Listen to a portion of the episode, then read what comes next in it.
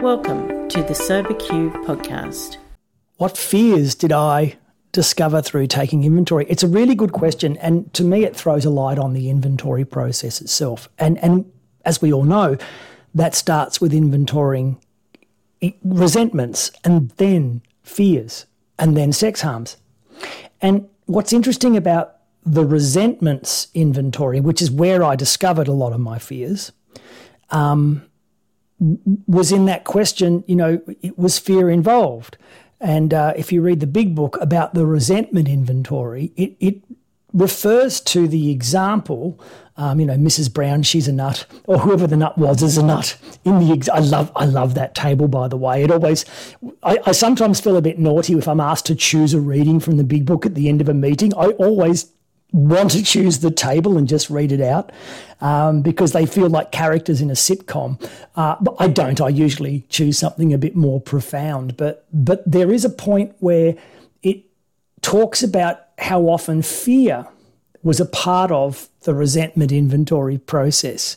And that's where I discovered this connection between resentment, our first inventory, and then fears. And obviously, when I that, that's where I discovered fears that I wouldn't have put into my fears inventory, like obvious things that I know I'm anxious or afraid of, that's where I discovered a whole new bunch of fears and, and how corrosive a thread fear is in regards to impacting my perceptions that create things like resentments and, and, and sex harms.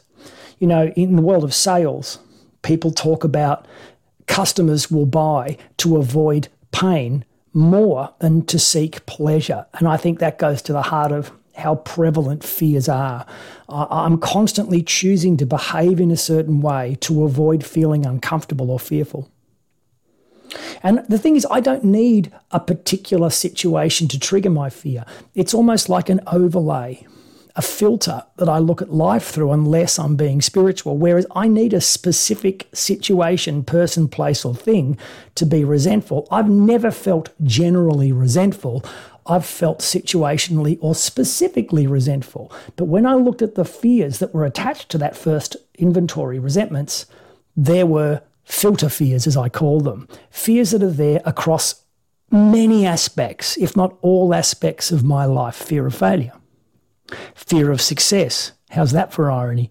Um, fear of missing out. Fear of um, not being heard. Th- these, these uber fears that I would never have caught if I'd started with the fears inventory, because that would have been spiders. That would have been snakes, situational fears. But, but, but the fears that really paralyzed me whilst I was drinking and equally, the fears that continue to paralyze me today, if I'm disconnected from God, are the uber fears, the filter fears. Fear of missing out, as I say, F- fear of not being loved, fear of not being enough, fear of picking up a drink. And of course, that allowed my fears inventory to be a deeper and richer experience. What's interesting about the fears inventory is this, though. As opposed to the resentment inventory, where I am asked to kind of think about why I had the resentments, if you read the big book, it tells us why we have fears. Was not self reliance the reason? Uh, a reliance on the finite self as opposed to the infinite God. And I found that very relieving that I didn't have to think about where my fears came from. The book tells me um, and so each inventory is, in and of itself, a very unique, sequenced process. Thank God that it is. I learnt so much through it. Thanks for letting me share. If you would like to share your experience on a recovery question, visit the SoberQ podcast website at soberq.com. Thanks for listening.